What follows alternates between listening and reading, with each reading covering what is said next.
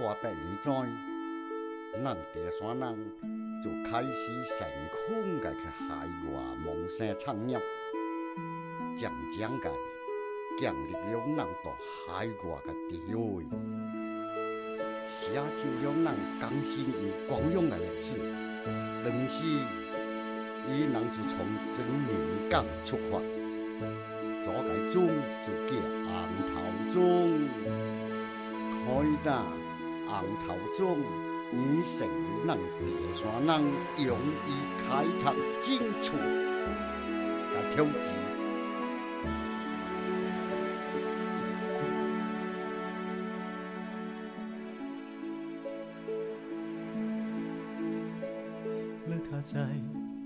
在广东省汕头市澄海区涵江支流外沙河北岸，有一座巨型的红头船雕塑，是出自于潮籍著名雕塑家韩大溪之手。而在濠江区的潮汕历史文化博览中心的大堂内，也摆了一座大型的红头船。那么，为什么潮汕地区如此推崇红头船？只有从红头船的前世今生谈起。在清朝雍正时代，南方的海盗横行，广东的潮州、惠州尤为严重。当时的清政府没有足够的水师对付海盗，只好采取坚壁清野的做法，通过对民间船只边甲互保的控制。切断了民间船只、渔船与海盗的联系，以达到防范海盗的目的。当时清政府规定，各省商船、渔船在船体的两端、头尾部分和桅杆上半截用油漆涂上不同的颜色，并且刻上某州、某县、某号等等，以便于进行审批、登记。发牌稽查的船务管理，按当时的规定，广东的船船头又涂上红色，桅杆也又涂一半的红色，用黑字写上船的归属标志。在民间的说法，因为广东潮汕地区位于南方，南方属火，船头又用红色油漆、黑色写字。潮汕地区的船还特意在船头画上像鸡眼的黑圈，认为船头画上眼睛才不会迷失航道，这就是红头船的由来。还有另外一种说法，红色的船头趋吉避凶，因为潮汕地区是比较迷信的。清代潮州府。和南洋的航运是从中国和暹罗的大米交易开始的。暹罗也就是现在的泰国，早期的大米贸易都是暹罗船运载的。这些船只大部分是潮籍华侨经营，船员几乎全都是中国人。乾隆年间，准许商民前往暹罗采购大米，潮州府很快发展起一支远洋的帆船队。也就是我们提到的红头船。红头船最初是以申请运入大米营运的，但是这项生意赚的利润太少了，洋船主们就改变了那些有利可图的货运，从南洋运回来有象牙、犀牛角、珠宝等奇珍异物，有肉桂、一些贵重的药材、胡椒、香料。以及一些农作物，还有南洋的高级木料，像油木、杉枝、铁梨木等。然后从潮州运往南洋的特产有陶瓷、潮绣、木雕、蒜头等，也有从北方转过来的人参、鹿茸、兽皮、丝绸这些东西啊，在南洋各地很受欢迎，利润也很丰厚，所以。几年的时间，船业就蓬勃发展起来。由于战乱和自然灾害，潮汕的先民们一批又一批乘坐红头船漂洋过海，经商谋生。对于这个族群来说是一个巨大的跨越。他们面对海洋，开阔了视野，舒展了心胸，眼光放得更远。从一开始就必须有自强不息的精神。红头船三人的航海生活充满了艰难风险，一方面深受海盗的威胁。康熙年间，潮汕海寇活动非常猖狂，常在海上打劫商船。红头船三人性命财产受到严重的威胁。另一方面，红头船三人受到大海狂风巨浪的威胁，汪洋大海波涛险恶，红头船三人历尽艰险，随时有葬身鱼腹的危险。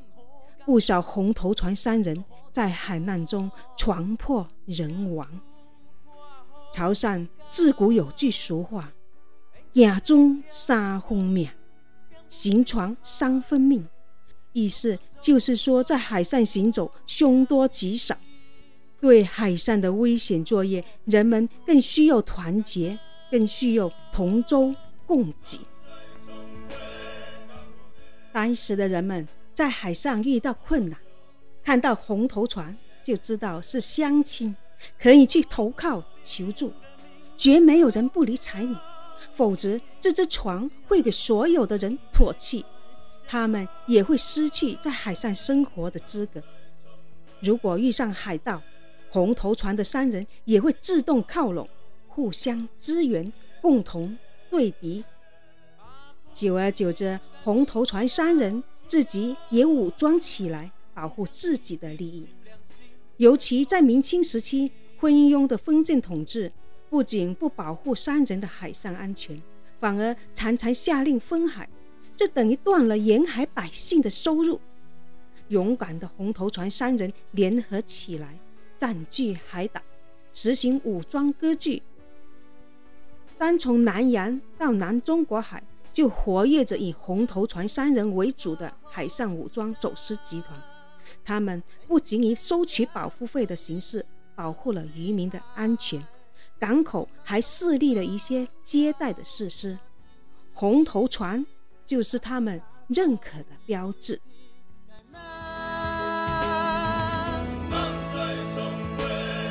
红头船终年在海上航行，红头船三人为海而生，为海而活，甚至为海而死。海上航行，遇到流路，遇到激流。碰着大风，那就是一场生死搏斗。如果不齐心协力，不奋力冲拼，战胜狂风恶浪，后果就不堪设想，往往就会船翻人沉。因而，在长期以大风大浪做斗争中，锤炼了红头船三人视死如归、团结协作、同舟共济的坚强品质。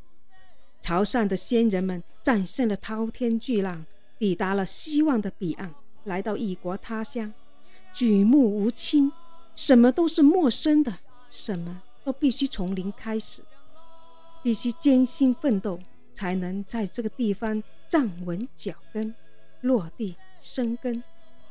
潮人的团结，举世闻名。潮汕著有注重家己人，自己人。的情节，在海上，在异国他乡，潮商们同舟共济，相互帮助，抱团发展。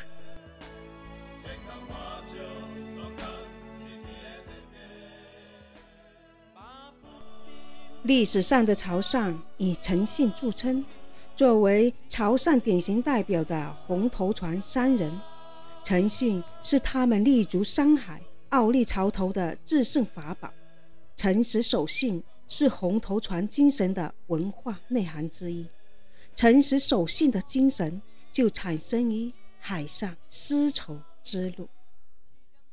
所以，潮汕地区海纳百川、自强不息的城市精神的出现不是偶然的。这种精神的形成，有着一个历史演练过程。有着深刻的历史根源。潮汕先辈乘红头船出外谋生，催生了以海洋文化为内核的红头船精神。海洋环境的磨练造就了他们以便求生、冒险搏命、艰难创业、不怕竞争的文化性格。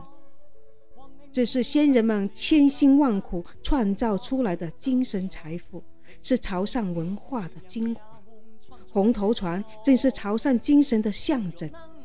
现在汕头又寻求更高层次的发展，更需要弘扬这种精神。潮汕区域三面高山环抱，一面向海，这在以前是相对封闭的环境。对潮汕先人来说，海洋是他们的出路，这就有了红头船和潮汕商帮，是红头船精神具有很明显的海洋文化特征，比如因地制宜、创新灵活、敢于冒险、开拓进取、经济嗅觉灵敏、富有市场意识和金融意识。所以，我们现在又抓住国家“一带一路”的发展战略的重要机遇，发掘红头船精神的海洋文化内涵，再创潮汕辉煌。红头船精神还有一个是重商文化特征。近代以来，无数的潮汕先辈乘坐红头船漂洋过海，创造了一个个具有国际影响力的传奇商帮。养成了潮商刻苦耐劳、诚信重义的特质。有潮水的地方就有潮人，有潮人的地方就有潮商。因此，潮人素有“东方犹太人”的美誉。所以，我们要继承先辈诚信为本的优良传统。红头船是清朝雍正初年海禁制度的产物。当时的目的是在限制渔船的活动范围，其实是妨碍了海洋渔业的发展。但红头船在负责第一次较大规模的潮汕穷苦民众劈开南海的波涛，到东南亚开拓新的天地，有心酸，有失败，也有拼搏成功，有悲壮的一面，更有激励向上的一面。敢于拼搏。勇于进取，迎难克捐，不甘后人，有拼才有出路，这就是拼搏的红头船精神。难道我们现在不如先辈的坚韧不拔？潮汕人的家庭观念非常重，为家族奋斗的传统也浓厚。坐红头船出外打拼的潮汕商人，无论扎根在何处。都对本土的潮汕文化有无限的眷恋，传承重利轻义、乐善好施、爱国奉献的潮人传统。回家乡捐资办学、修桥铺路、做慈善、办公益，时时刻刻都传递出天下潮汕情系三子、心念家国的浓烈情怀。我们用以先辈为榜样。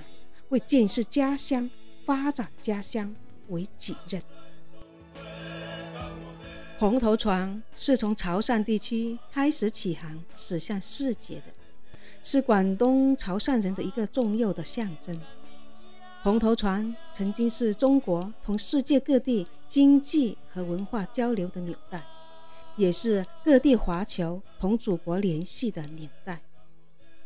红头船既是苦事的回忆。又是美好的向往，既是万千次子艰苦奋斗、开拓进取的桥梁，又是海内外潮人团结的纽带。红头船所展示的团结、拼搏、拓展、创新的时代内涵，是我们前进的动力，是催人奋进的一种精神。潮汕人杰地灵，山川毓秀，素有“海滨州鲁”。和文化之乡之称，有深厚的文化积淀和人文优势。长风破浪会有时，直跨云帆济沧海。在跨进新世纪之后，我们在红头船精神的领航下，传承潮汕老一辈的吃苦奋斗精神，激励后人珍惜现在美好生活，努力为伟大的祖国经济建设和社会建设做贡献。